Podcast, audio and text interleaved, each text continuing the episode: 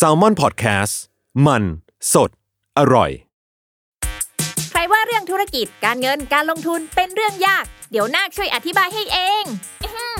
ขอแนะนำตัว ฉันคือนาคธุรกิจ ตัวละครใหม่จากทีมขายหัวเราะ ที่จะมาเล่าเรื่องราวของธุรกิจ การเงิน การลงทุนในรูปแบบการ์ตูน เพื่อความสนุกและเข้าใจง่ายให้กับทุกคนนั่นเอง เอาเป็นว่าถ้าคุณสนใจในโลกของการเงิน หรือชอบฟังพวกเคสธุรกิจสนุกๆอยู่แล้ว เราขอชวนทุกคนมากดติดตามเราไปด้วยกัน ที่ช่องนาคธุรกิจนอหนู สระอากอไก่ นาคธุรกิจ ทุกช่องทางโซเชียลมีเดียได้เลย มาทำเรื่องยากๆให้กลายเป็นเรื่องนักๆไปด้วยกันนะบาย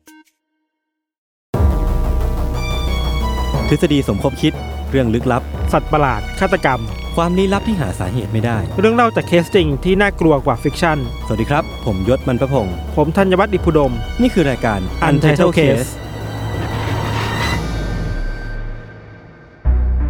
สวัสดีครับ ยินดีต้อนรับเข้าสู่รายการ Untitled Case Trace Talk ครับ สวัสดีครับ ครับ สวัสดีครับ สวัสดีครับ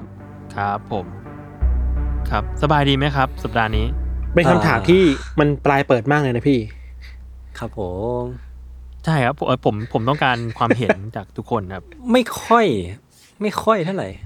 อันอาทิตย์นี้งานหนักมากเลยอะพี่ทันเป็นไงบ้างอะโดนงานหนักมาก แล้วก็ เออ เริ่มรู้สึกว่า ไอการ work from home เนี่ย มันก็เป็นเรื่องลึกลับเหมือนกันนะทำไมอะ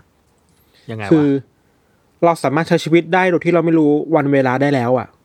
คือวันเวลาในในจิตใจเราคือแม่งหายไปหมดแล้วอะ work from home อะเออเออ เข้าใจได้นะ คือแบบทุกวันมันก็ตื่นมารูทีนรูผมทีนแปลกรูมากทีนของทุกเราวันนี้ตื่นมาคืออะเก้าโมงครึ่งทำรูทีนนั้นเสร็จเอาอีกวันหนึ่งแล้วเอาอีกวันหนึ่งแล้วเหรอเอ้าแล้ววันนี้มันต่างกันจากเมื่อวันยังไงวะหลงอยู่ในช่วงแบบ space time หลงอยู่ในแบบมิติเวลาเพื่อลึพวกกลับผมนี่มันน่ากลัวว่ะผมว่ามันเป็นเรื่องลึกลับครับ เออ จริงว่ะเอ้ยผมเห็นคุณไปคุยกับ พี่แจ็คมาเฮ้เป็นยไงบ้างคุณทันอ๋อแจ็คอัแฟนฉันน่ะเหรอแจ็คแฟนฉันใช่ไหมขอบคุณครับอ่าเนี่ยรายการเรามันก็ชอบแจ็คเดอะแย่งโกกันสเล่นแบบเรดินี้โอนะครับครับผมจะตอบจากสเปโร่ก็ไม่ได้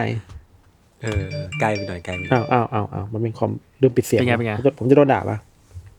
โดนโดนอยู่แล้วโดนโดนอยู่แล้วโอเคเขาเรื่องคือเขาไปคุยมาแต่ว่ามันเป็นงานที่ลงแมทเทอร์ครับ เป็นช่วงสัมภาษณ์ชีวิตพี่แจ็คเป็นไงบ้างเออ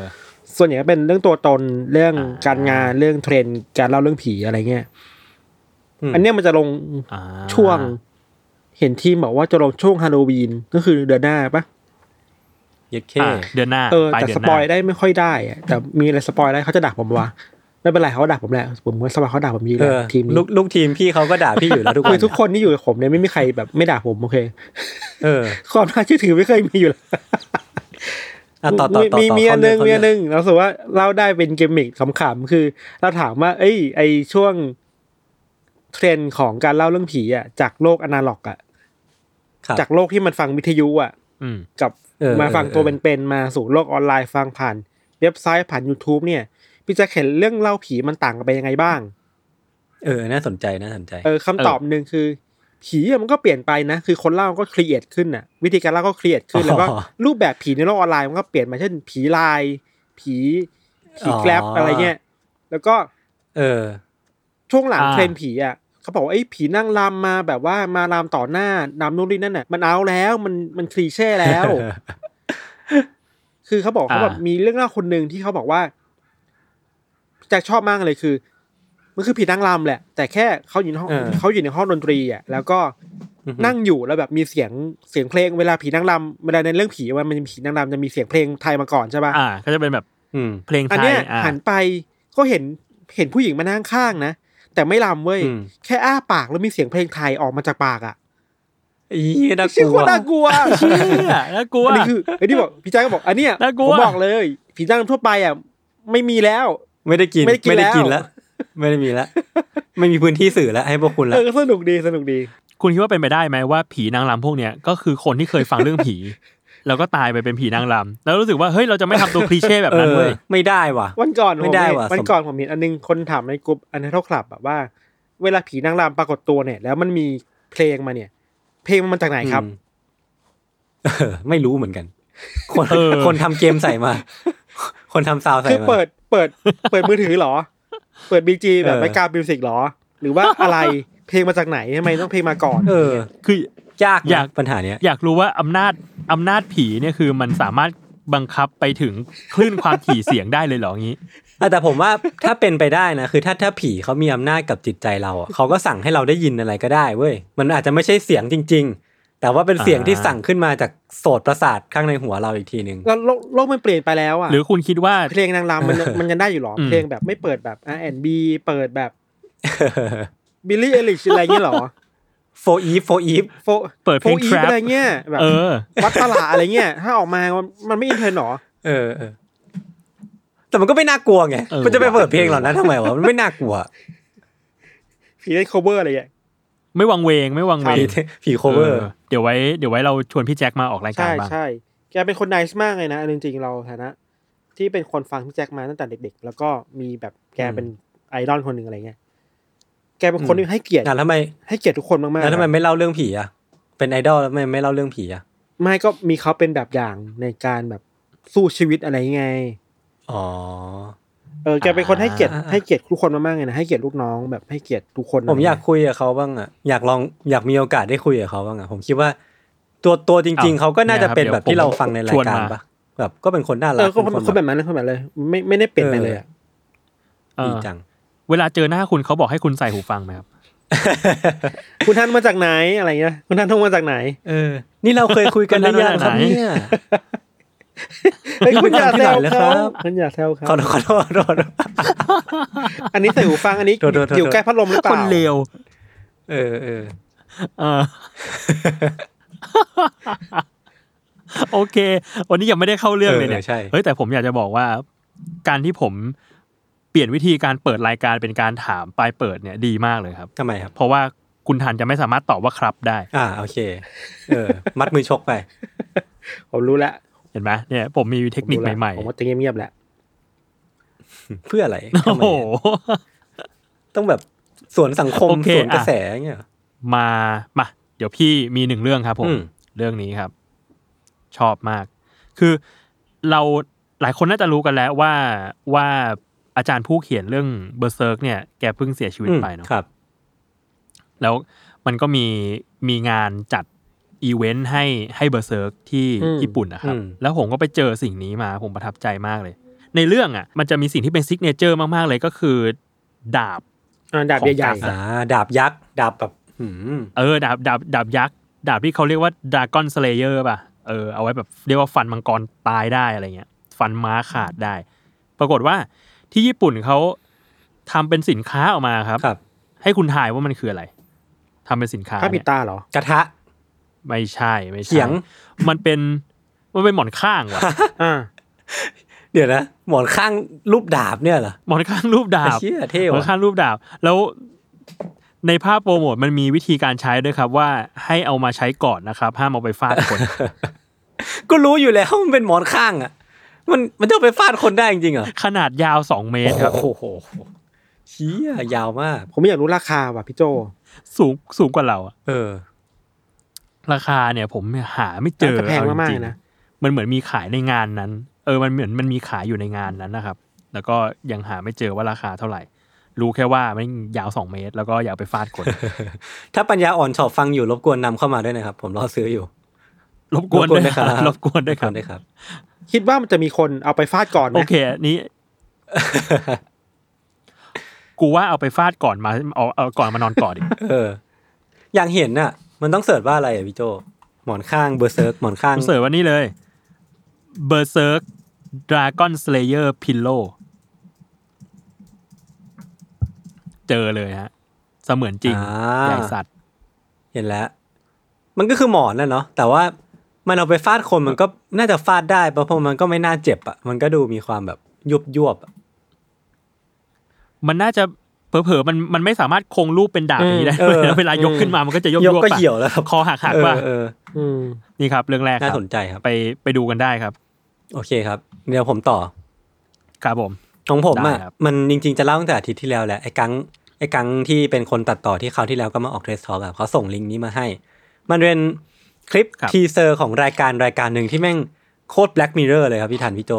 คือมันเป็นรายการประกวดร้องเพลง มันเป็นเหมือนเป็นประกวดศิลปินไอดอลแหละ คือมันวัดหมดเลยทั้งหน้าตาทั้งคาริสมาโดยรวมเสียงร้องวิธีร้องแล้วก็การเต้นอะไรเงี้ย ซึ่งอืมจริงๆมันก็คล้ายๆกับพวก AF พวกเดอะสตาร์บ้านเราแหละแบบอืมประกวดประกวดไอดอลหรือว่าพวกอเมริกันไอดอลอะอ่าแต่ว่ารายการเนี้ย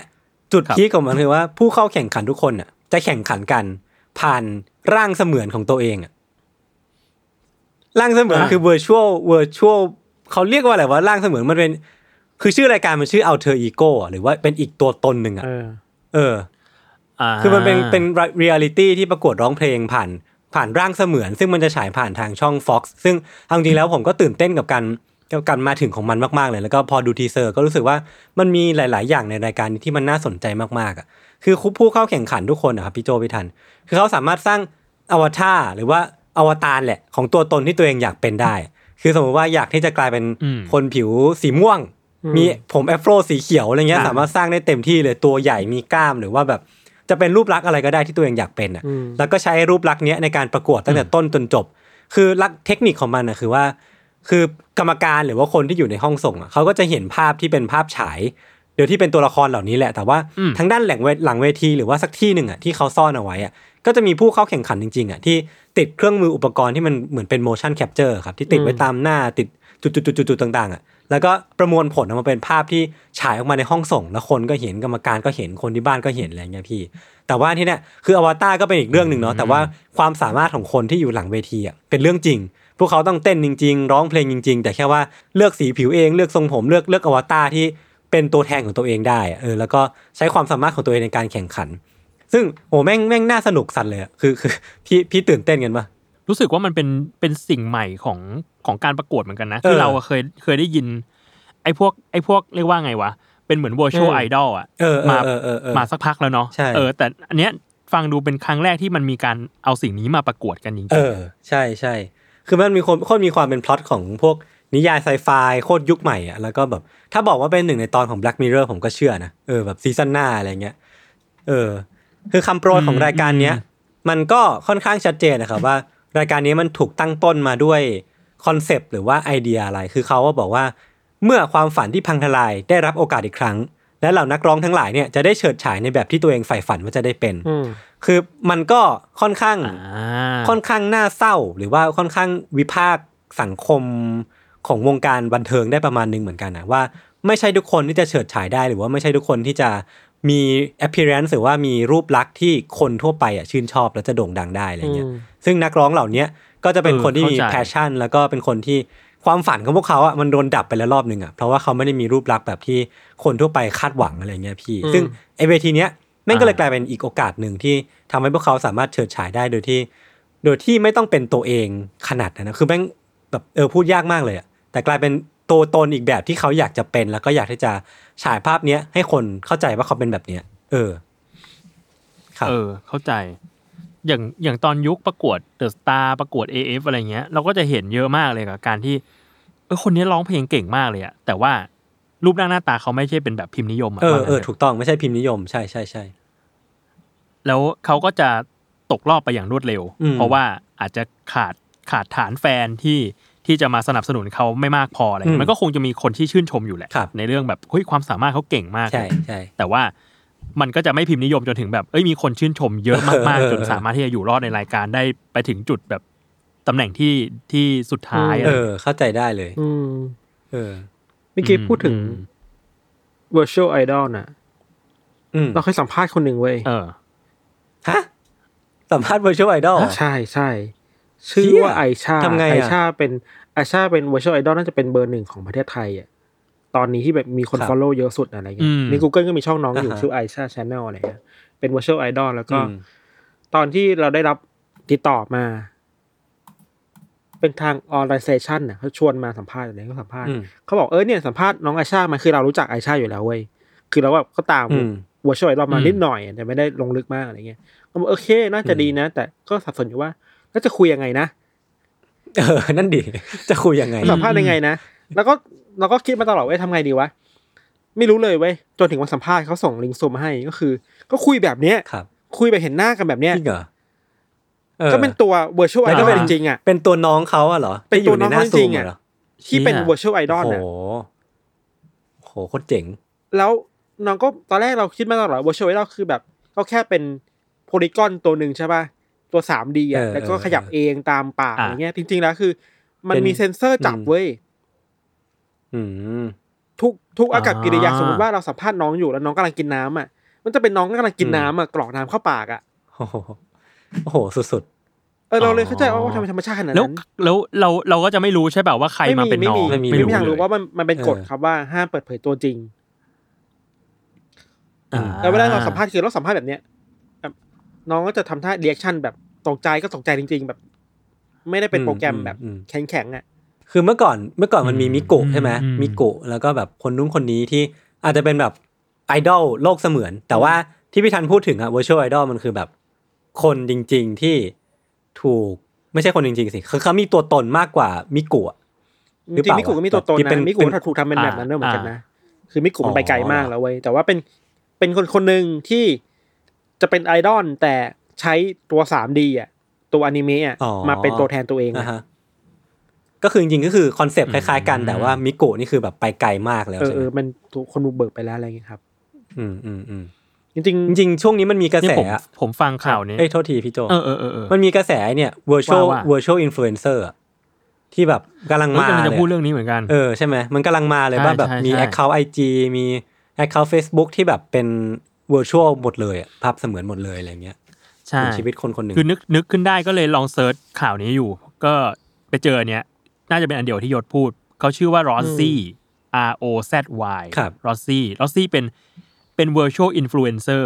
อือหือที่เขาเคลมว่าเป็นเรียกว่าเป็นคนแรกอืมเนาะอืมอืมเออ คือเรียกว่าทำจัดทำโดยบริษัทเป็นแบบสตูดิโอแอนิเมชันที่เกาหลีใต้อือหือแล้วก็เปิด Account IG เลย แล้วก็ให้ Rozy เนี่ย ไปโลดแล่นอยู่ใน Account IG อืมสิ่งที่เธอทำอะมันคือ ไอ้รูปลักษณ์ของ Rozy อะเขาบอกว่าเขาเขาสร้างขึ้นมาจากภาพลักษณ์ beauty standard ของคน gen millennial กับ gen Z อ่าอ่าฮะเออแล้วมันก็เลยมีความแบบถ้าเราเข้าไปดูใน IG นะครับ ของน้อง Rozy เนี่ยก็จะเห็นว่าแบบ เออน้องดูแบบ เอ้ยดูเป็นผู้หญิงเกาหลีชิคๆคนหนึ่งที่ไม่ได้แบบโอ้สวยสวยปิ๊งขนาดนั้นนะอืมแต่ว่ามันก็จะเป็นดูเด็กเป็นเด็กรุ่นใหม่อืมอืมทีเนี้ยเขาเลยบอกว่า มันจะเป็นตลาดใหม่ได้หรือเปล่า ไม่แน่ใจเหมือนกัน แต่ว่า Rozy เนี่ย ตอนเนี้ยมีโฆษณาเข้าประมาณร้อยร้อยร้อยแบรนด์แล้วรวยรวยจัด เออรวยจัดแล้วก็มีคนติดตามอยู่ใน IG เนี่ย อยู่ที่เจ็ดหมื่นจะเจ็ดหมื่นห้าแล้วอืมโอ้โหอืมอืม เขาก็บอกนะว่าข้อได้เปรียบของน้อง Rozy อะมันคือการที่น้องอะจะอายุๆตลอดกาลไปตลอดกาลยี่สิบสองเนี่ยตลอดไปใช่ตลอดกาล เออว่ามันเป็นโลกยุคใหม่อะมันเป็นเรากำลังพูดถึงโลกยุคใหม่มากๆเลยอะว่าแบบอีกห้าปีสิบปีเทรนด์ของผมว่าห้าปีใช้ใช้ไม่ได้ด้วยซ้ำอะแบบในอนาคตอันใกล้อะ มันจะมีแบบเทรนด์อะไรแบบนี้เกิดขึ้นอืมอีกเยอะมากเลยแบบการใช้เทคโนโลยีการสร้างคนเสมือนขึ้นมา แล้วก็อืมเปรียบเสมือนว่าคนคนเนี้ยเป็นคนจริงๆอะแล้วมันมีความเป็นไปได้เกิดขึ้นเยอะมากเลยใช่ไหมกระทั่งการการกลายเป็นไอดอลการเป็นอืมอินฟลูเอนเซอร์การทำนู่นทำนี่อะไรอย่างเงี้ยเนาะอืมใช่ใช่แล้วมันไม่มันไม่ต้องมาดีลอะไรที่มันมนุษย์มากๆอะอย่างเช่นแบบข่าวดราม่าอ่าหรือว่าสิวสิวขึ้นไม่ต้องมาไม่ต้องมาดีลเออ ไม่ต้องมาดีลกับแบบ คิวงานคิวงานคุณจะได้ไหมอะไรเงี้ยเออเอ้ยเรามีคิวงานให้คุณเสมอ เราไม่ต้องเซตหรือว่าจริงในหนึ่งวันเนี่ยสามารถสามโมงเนี่ยสามารถมีคิวได้สิบคิวสามโมงในเวลาเดียวกันนะเออเออสามารถแยกไปได้ดิโอ้โหอะไรอย่างเงี้ย อะไรอสุดย่างเงี้จัยดเออว่ะจริงด้วยใช่ครับ ประมาณนี้ครับ ประมาณนี้ครับ ประมาณครับนี้ ตอนแรกผมไม่มีเรื่องครับแต่ว่าพอสองคนเล่ามานะคิดว่าเออเราก็มีเรื่องที่มันตามธีมในวันนี้คอนเซปต์วันนี้อยู่เหมือนกันครับ เฮ้ยโอ้โหคุณนี่ครับทางความรู้คุณเฮ้ยแบบเรามีธีมไม่เหรอเนี่ยจำกัด เรามีทีมขึ้นมาเมื่อไหร่ผแค่วๆไปเรื่อยเห็นพูดคุยเรื่อง AI อะไรกัน เราพูดถึงอันนึงครับ ที่ญี่ปุ่นเมื่อครับหลายปีมาแล้วครับ มันมีบริษัท Microsoft อะครับเขาอืมสร้าง AI ตัวหนึ่งขึ้นมา AI ครับแล้วก็มีตัวละครที่ที่ represent นำเสนอตัว AI นั้นเป็นเด็ก มัธยมปลายคนหนึ่งผู้หญิง ชื่อว่าอืมลินนะอือฮึลินนะเนี่ยเป็น AI ที่ Microsoft อือฮึญี่ปุ่นสร้างขึ้นมา แล้วก็ มีทั้ง Twitter มี Line มีเว็บไซต์ที่แบบสามารถตอบโต้กับคนทั่วไปได้อะอืมคือเราไม่ได้ไปดูทวิตเตอร์น้องนานแล้ว แต่ว่า ถ้าเราแบบเมนชั่นถึงอะภายในไม่ถึงสิบวินาที ไม่ถึงหนึ่งวินาทีอะก็ตอบมาแล้วอะอืมโอ้โห คือระบบมันออโต้เจเนเรตนะนี่บอกว่า เออเออเออเชี่ยมันมีมันมีอ่ามันมีฐานข้อมูลอยู่ว่า ถ้าได้คำถามแบบนี้มันจะตอบยังไง อะ เออ แล้วก็คืออยู่ก็ก็ดูก็ดูแปลกๆดีนะครับ มีช่วงหนึ่งมันไฮมากคือคนโทรมีคนแบบทักเข้าไปแกล้งเยอะมากแล้วอยากรู้ว่าลินนาตัวเนี้ยเออจะตอบมายังไงบ้างได้คำตอบ react เวียยันงไงเวียนบ้างอะไรเงี้ยแต่ว่ามีเคสหนึ่งครับที่เราคิดว่า ดูเป็น interest ดีคือว่า Rinna เนี่ยก็โด่งดังมาประมาณหนึ่งแล้วแหละในญี่ปุ่นนะแล้วมีอยู่ช่วงหนึ่งที่น้องเขียนบล็อกอะบล็อกอะทุกคนญี่ปุ่นชอบเขียนบล็อกเนาะลงเว็บไซต์อะแล้ว Rinna เองก็มีบล็อกเว้ยมันก็เริ่มจากบล็อกที่เขียนด้วยข้อความทั่วไปอะ เช่นวันนี้ไปทำอะไรมาเป็นยังไงบ้าง จากนั้นน่ะ พอเลื่อนลงมาบล็อกลงแบบ entryล่างๆลงมาเรื่อยๆอะลายมือก็ก็จะเริ่มเปลี่ยนไปเว้ยอืมจากที่ลายมือเป็นระเบียบกลายเป็นลายมือที่เป็นแบบเบี้ยวเบี้ยวบิดบิดๆอะ แล้วจดหมายก็เริ่มดูดักดาขึ้นน่ะภาพเว็บไซต์มันจับพวกไปมันก็เริ่มแบบภาพเว็บไซต์ดูมีคลื่นแทรกมากขึ้นน่ะ ครับ สุดท้ายแล้วคือแบบว่าจะเป็นภาพแบบว่า เป็นวงกลมดำดำดำดำๆขึ้นมาเต็มเว็บไซต์หมดเลยเว้ย น้องลินนะเออ น้องลินนะแล้วสุดท้ายก็เป็นเว็บไซต์เชี่อายถรรพ์นะที่คนไปเล่นกันว่าเนี่ยถ้าเข้าไปในแบบนี้แล้วพิมพ์ไปเรื่อยๆดูไปเรื่อยๆอะเว็บไซต์มันจะเปลี่ยนไปจากเด็กทั่วไปกลายเป็นเด็กที่แบบเป็นปีศาจเป็นอะไรก็ว่าไปอะไรเงี้ยเชี่ยที่แบบน่ากลัวเมนูญี่ปุ่นว่ะมันรีกันน่ะ เออ แล้วก็มีคนเฉลยว่าจริงๆแล้ว Microsoft ญี่ปุ่นน่ะตั้งใจทำแบบนี้ ให้เลยนะเป็นอืมแบบนี้เพื่อสื่อสารปัญหาเรื่อง mental health อะครับ อืม ว่าเด็กญี่ปุ่นอืมในในยุคในยุคปัจจุบันเนี่ยมันมีปัญหาเรื่องสุขภาพจิตยังไงบ้าง เช่นการถูกบูลลี่ครับเช่นปัญหาเรื่อง body shaming เรื่องเอ่ออืม beauty อืม standard ยังไงอะแล้วทำให้น้องเป็นซึมเศร้ายังไงอะอืมอืมสุดท้ายแล้วเป้าหมายเข้าใจขได้องนะแคมเปญนี้คืออมสร้าง awareness เรื่องสุขภาพจิตอะอืมจะแบบอืมเออญี่ปุ่นมันไปไกลถึงขั้นเอา AI มาพูดถึงปัญหาเรื่องโรคซึมเศร้าไปแล้วอะ เออ อันนี้มันนานอย่างนะพี่ทันล้ำจริงกี่ปีนะอืม เราจำได้ประมาณสองพันสิบเจ็ดนะครับเจ็ดแปดเก้าสี่ห้าปีโหก็ถือว่าล้ำมากเลยนะเออ คือตอรี่ที่เราจำได้คือบล็อกวันนั้นที่ลินนาเขียนน่ะคือเขียนว่าเฮ้ยตัวเองจะรังจะได้ไปเล่นหนังแล้วนะคือแบบมีเอเจนซี่ติดต่อมาว่าจะได้ไปเล่นหนังเว้ยเราก็แบบว่าเอ้ยในหนังแนวลึกลับพิศวงแนวแบบน่ากลัวอะไรเงี้ยแต่พอมันยายมาเรื่อยๆเนี่ยนะไอ้ข้อความก็เริ่มเปลี่ยนไปอะเธอเริ่มพูดประมาณว่าแบบเฮ้ยวันเนี้ยที่พูดมา ที่ผ่านมาเขียนบล็อกมาทุกวันที่แบบสดใสร่าเริงอะไม่ใช่เป็นแบบนั้นนะตัวเธอจริงๆแล้วอืมตอนเนี้ยรู้สึกว่าเศร้าหดหู่แบบไม่มีใครอยู่ข้างเธอเลย คนที่อยู่ในทวิตเตอร์ที่ชวนคุยก็ไม่มีใครเอื้อมมือมาช่วยเหลือเธอเลยอะ โลกมันพังทลายอะไรเงี้ยนั่นแหละก็ความก็ dark ขึ้น dark ขึ้นเว้ยแล้วก็พูดประมาณว่าแบบ เนี่ยอยู่ดีฉันก็อยากจะหายไปฉันเกลียดทุกคนไม่มีใครเป็นเพื่อนฉันเลยอะไรเงี้ยครับ มันอืม dark มากอะเหมือนนิยาย dark ๆเรื่องหนึ่งอะอืมท้ายก็แบบ เออ มันก็คือพังไปอะไรเงี้ยเป็น เหมือนแบบสิ่งที่เราเห็นตามคดีฆาตกรรมของญี่ปุ่นเนาะการที่พี่ทันเล่ามาอะไรเงี้ยแบบมันคือความแบบเอาเบอร์สอะความแบบระบายสิ่งที่ตัวเองคิดคับแค้นใจลงมาในบล็อกอะใช่ซึ่งแม่งโคตรญี่ปุ่นเลยใช่โคตรญี่ปุ่นมากอืมอืมซึ่งเว็บเนี่ย เราจะบอกว่ายังเล่นได้อยู่นะๆครับเข้าไปตอนนี้อะอ๋อเหรอ ยังเล่นได้อยู่ แต่เราขอคำเตือนว่ามันก็ค่อนค่อนข้างดักดักแล้วมันก็ส่งผลต่อจิตใจได้อะdisturb disturb ได้ เออ ออืมอ่าฮะมัน เออ ไม่แปลกดีกว่าเนาะอืมอืมครับอืมแต่ว่าอืมน้องมีอืมทวิตเตอร์นะไปคุยน้องได้ ชื่อว่าทวิตเตอร์ชื่อ ms underscore แล้วก็ rinna อืม น้องจะไม่เปิดเผยหน้าเท่าไหร่อะไรเงี้ย ก็ดูตลกดีน่ารักน่ารักดี ก็ไปคุยได้ทักได้ว่าน้องก็ตอบเลยในไปภายในวินาทีเดียวอะไรเงี้ย อ่า โอเค ไปลองดูได้ครับครับส่วนเว็บนี่ก็ถ้าถ้าใครหาหาอยากจะเข้าระวังไปหน่อยก็เออทำใจนิดนึงว่า disturb หน่อย disturb นะเออระวังหน่อยเมื่อกี้พูดถึงทวิตเตอร์โอเคผมนึกถึงเรื่องหนึ่งอันนี้ไม่อืมเกี่ยวกัน คือมันมี account หนึ่งที่ผมเคยเออเจอมา มันเป็น account ของปลาไหลอะสักที่หนึ่งในต่างประเทศผมจำประเทศไม่ได้ คือมันจะตั้งตั้งโปรแกรมไว้ว่า ถ้าปลาไหลไฟฟ้าตัวเนี้ยมันช็อตไฟฟ้าเมื่อไหร่อะมันจะมีตัวรับไฟฟ้าแล้วก็ไปกดปุ่มส่งทวิตเตอร์ up tweet ลงไปอืมแล้วซึ่งไอภาษาทวิตตรงเนี้ยเหี้ยมันก็จะเป็นแบบภาษาแบบเหมือน เราตัวละตัวการ์ตูนปล่อยไฟฟ้า อย่างเช่นแบบ kaboom zap อะไรเงี้ยคือแบบก็ก็น่ารักดีก็เหมือนว่า concept ของมันคือไอปลาไหลตัวเนี้ยปลาไหลไฟฟ้าตัวเนี้ยอัพทวิตทุก ๆ ครั้งที่มันปล่อยกระแสไฟฟ้าออกมาอ่าผมว่าก็ก็น่ารักดี เออ คือจะเรียกว่า bot ก็ไม่ได้ไม่ได้ด้วยนะเพราะว่ามันทวีตจริงไม่ได้ใช่ เออมันไม่ใช่บอทอะประมาณนี้ครับประมาณนี้ๆเอ้ยพี่มีอีกเรื่องหนึ่งอันนี้ ไปเจอมาเมื่อประมาณสัปดาห์ที่แล้วครับ ครับ มันมีทีม วิศวกรของสถาบันเทคโนโลยีแมสซาชูเซตส์ MIT เขาเขาคิดขึ้นมาว่า เออเขาคิดขึ้นมาว่าเขาอยากจะลองประดิษฐ์สมองกล AI ที่ที่โง่ที่สุดบ้างศูนย์กระแสอันนี้ดี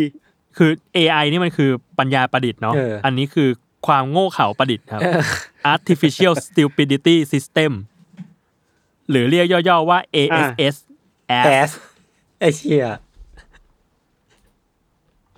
คือเขาบอกว่า AI เนี่ยมันตอบโต้ทุกอย่างได้อย่างแบบดีมากๆเนาะเออพยายามที่จะเป็นมนุษย์ให้ได้ พยายามที่จะคุยกับมนุษย์ให้ได้อะไรเงี้ย แต่ว่า ไอ้เจ้าตัว ASS เนี่ยเขาพยายามทำยังไงก็ได้ให้ให้การตอบโต้ของหุ่นยนต์เนี่ยมันบกพร่องมากที่สุดนะครับโคตรดี เช่นเอ่อลองลองเอาลองตัดสายไฟของหุ่นยนต์ AI เนี่ยแบบสุ่มๆ ดูว่ามันจะมีปฏิกิริยายังไง หรือว่า เปลี่ยนอิเล็กโทรไลต์ของแบตเตอรี่ครึ่งหนึ่งให้กลายเป็นเฮโรอีนอืมอะไรเงี้ยครับเออ มันก็สรรหานะเออ อะไรเงี้ยแล้วเขาก็จะแบบลองดูว่าพฤติกรรมของ AI ที่โง่ลงแบบเนี้ย มันจะเป็นยังไงบ้างอืมอืมซึ่งตอนนี้เขาก็ยังไม่รู้หรอกว่าเขาเอามันไปทำอะไรได้บ้าง แต่ว่าก็อยากลองที่มาเฉยๆว่า ถ้าสร้างแล้วจะเป็นยังไง เออ ผมก็ยังไม่รู้ว่าไอคอนเซปต์แบบนี้มันเอาไปใช้ทำอะไรได้บ้างเนาะแต่ในเมื่อว่าถ้าสมมติว่าเรารู้ว่าจุดต่ำสุดอะหรือว่าช้อยที่มัน worst case ที่สุดอะ มันคืออะไรแล้วเราก็อาจจะใช้ประโยชน์จากตรงนี้ได้ไหมผมเดา ไม่แน่ใจเหมือนกันแต่เขาแต่คิดว่ามันอาจจะกลายเป็นตัวต้นแบบว่าแบบ เออ ถ้าเราเคยวิจัยความฉลาดแล้ว เราอาจจะจำเป็นจะต้องวิจัยความโง่ด้วยไหมนะอืมเพราะว่าจริงๆมันก็เป็นเรื่องคู่กันอะไรอืมเงี้ยเอาสามารถเอา AI มาบริหารประเทศได้ไหมเฮ้ยมันจะมีโง่กว่าจริง ๆ แล้ว เราก็เอาไปที่รู้กันเออมันจะมีโง่กว่าเอ้ยเราว่าที่ นี่ตอนนี้ก็ไม่ค่อย artificial เท่าไหร่ครับผมว่าหรือว่าเราต้องแยกแล้วบอกคำว่า artificial ที่แปลว่าปลอมกับ intelligent ที่แปลว่าฉลาดหลักแหลมออกจากกัน เราจะได้หนึ่งคำนี้เยอะโอเคครับ ใช่ฮะครับผมใช่ครับ ประมาณนี้ครับเดี๋ยวรื่องของผมล่อมือล่อเท้าตลอดเลยนะรายการนี้นะหมดเอ้ยตูนผมกำลังตามความคืบหน้าของคุณคนรัสเซียคนนั้นอยู่นะ ที่ว่ายน้ำมาญี่ปุ่นอ๋อนะเออเฮ้ยผมกำลังเหรอตามอยู่เออเป็นไงบ้างไม่มีอัปเดตเขาเลยเป็นผมไงกำลังบ้าง ตามอยู่เดี๋ยวคุณมีแล้วผมจะมาอัปเดตให้ คุณวาสใช่ไหมคุณวาสเนี่ย เขาชื่อคุณวาสผมอยากรู้ปฏิบัติการเขามากผมเลติยดตาม FC ผม FC เขาโอ้ยผมมีเรื่องหนึ่งที่ผมต้องอัปเดต ผมคราวที่แล้วผมพูดผิดไปว่าลูกของทราวิสกอตเป็นลูกชายฮะจริงๆก็เป็นลูกสาวนะฮะ อ๋อ ครับน้องสตอมมี่มีคนมาทวงเยอะเลยครับ ขอบคุณมากครับ ผมพูดผิดเองครับทุกคน พี่โจผิดครับ ครับ อะทีนี้ผมมีข่าวปิดท้ายหนึ่งข่าวครับ เพิ่งเจอมาเมื่อกี้เลยฮะ คือเมื่อประมาณสัปดาห์ที่แล้วอะ มันมีเรื่องหนึ่งที่ฮือฮามากคือการปรากฏตัวของคิมจองอึนนะฮะอืมอ๋อเออเพราะคือว่าคิมจองอึนอะ ไปปรากฏตัวที่ที่จัตุรัสกลางเมืองเปียงยางอะครับอือหือน่าจะเป็นงานเฉลิมฉลองอะไรสักอย่างหนึ่งแบบคนก็คือคนมารวมตัวกันเยอะมาก แล้วก็มีการแบบมีพาเหรดมีสวนสนามมีอะไรเงี้ยอืมแล้วปรากฏว่าคิมจองอึนก็ปรากฏตัวออกมา ท่ามกลางแบบเสียงเสียงโห่ร้องของคนเยอะมากครับอือหือสิ่งที่คนสังเกตได้อะคือปรากฏว่าคิมจองอึนผอมลงมาก เออ เห็นรูปแล้ว คือแบบผอมแบบโโหผอมแบบจำไม่ได้เลย มันคือรูปจริงใช่ไหมพี่โจถามก่อน จริง ๆ รูปรูปปกอันนั้นน่ะเป็นรูปเป็นรูปที่แต่งให้ผอมลงไปอีกครับอ๋อแต่ว่าพี่อะไปไปดูในคลิปก็ก็ไม่ได้ผอมขนาดนั้น แต่ถามว่าผอมลงเยอะไหมคือผอมลงเยอะมากอ่าอ่าอ่าเออมีคลิปเลยว่าคิมจองอึนแบบเดินออกมา แล้วก็ดูผอมลงเยอะมาก ผิวดูดูสุขภาพดีขึ้นเยอะมาก แล้วก็ออกมาในชุดสูทสีเทาเหมือนกับเหมือนกับคิมอิลซุงอะอืมอืมเออ เป็นภาพจำคนก็เลย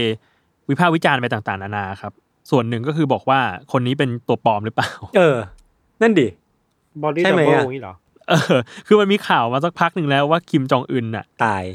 ตอนที่ที่เราเห็นอยู่ช่วงหลังๆ เนี่ยคือคิมจองอึนเสียชีวิตไปแล้วเออแล้วก็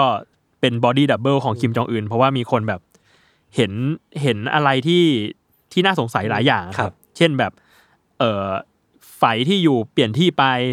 หรือว่ามีอยู่วันหนึ่งที่ตลกมากเลยคือคิมจองอึนไปออกงานหนึ่งอะครับ แล้วตอนนั้นยังตอนนั้นยังอ้วนกว่านี้อยู่ แล้วปรากฏว่าที่หลังหัวคิมจองอึนอะ มันมีพลาสเตอร์อันหนึ่งปิดอยู่เอออ่าอ่าคนก็บอกว่าเห็นเห็นอยู่เห็นอยู่อ่านี่นี่เป็นปุ่มหรือนี่เป็นลานไขอะไรหรือเปล่านี่มันซิปซิปที่หลังคอชัด คือคือเราว่าในโลกนี้นะนอกจากคิมจองอึนแล้วอะ มันก็ไม่มีใครที่มีทฤษฎีเรื่องตายไม่ตายนะโอเคเฉินหลงอีกคนนึงอะๆอ่าเฉินหลงไงไมเคิลแจ็คสันไงเรื่องตายไปแล้วแต่ว่าคนที่แบบ ยังมีชีวิตอยู่ถูกลือว่าอ๋อตายอะเออออเฉินหลงเนี่ยกมาตลอดเลยนะเออมิสเตอร์บีนสบีอ่านมิสเตอร์บีนอีกคนมิสเตอร์บีนมิสเตอร์บีนนี่ก็บ่อยมิสเตอร์บีนก็ลงนี่คือแบบขนาดมีแบบโฆษณาช้อปปี้มันยังแบบ คนบอกว่าไอ้นี่ตายแล้วหรือเปล่าครับอะไรเงี้ยเดี๋ยวทำไมเฉินหลงเดี๋ต้ยอวงตายเฉินหลงต้องตายเขายังมีชีวิตอยู่เขายังมีชีวิตอยู่ เออแล้วคิมจองอึนนี่ก็ดีข่าวว่าตายบ่อยมาก แล้วก็เหมือนทาง เหมือนเขาพยายามปรากฏตัวออกมานะ เพื่อแบบเฮ้ยกูยังสบายดี ยังไม่ได้เป็นอะไรนี่สุขภาพดูดีด้วยผอมลงด้วยคนก็มาบอกอีกว่านี่บอดี้ดับเบิลหรือเปล่า